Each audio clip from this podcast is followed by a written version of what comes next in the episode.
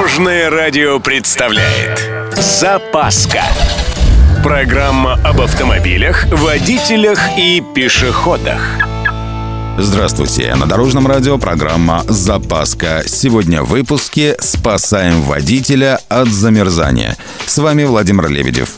Поехали! В МЧС рассказали, как не замерзнуть в заглохшей машине. Ну, бывает. Выехали куда-нибудь за город, а машина раз и все. Вокруг не души, а действовать надо быстро. Зимой в мороз достаточно всего пары часов нахождения в заглохшей машине, чтобы замерзнуть.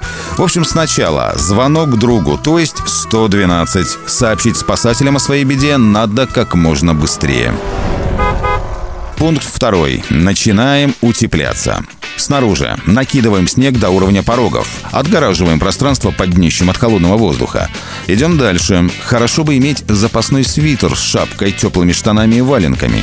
Если нет, ничего страшного. Напихайте за пазуху и в ботинки газет.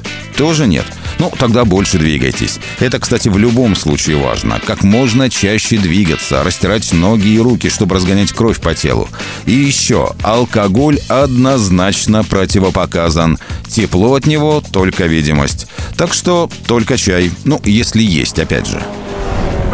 И напоследок, что делать с таким переохладившимся человеком? Скорую вызвать это понятно, но тут важны и ваши действия. Пока медики не приехали, надо пострадавшего аккуратно доставить в теплое помещение. Не менее аккуратно переодеть в сухое белье и укутать в одеяло. Все, никаких там массажей и растираний. И уж тем более никакого спиртного, только обильное горячее сладкое питье и горячая еда.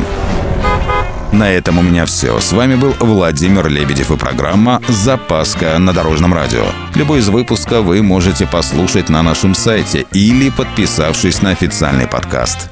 Дорожное радио. Вместе в пути.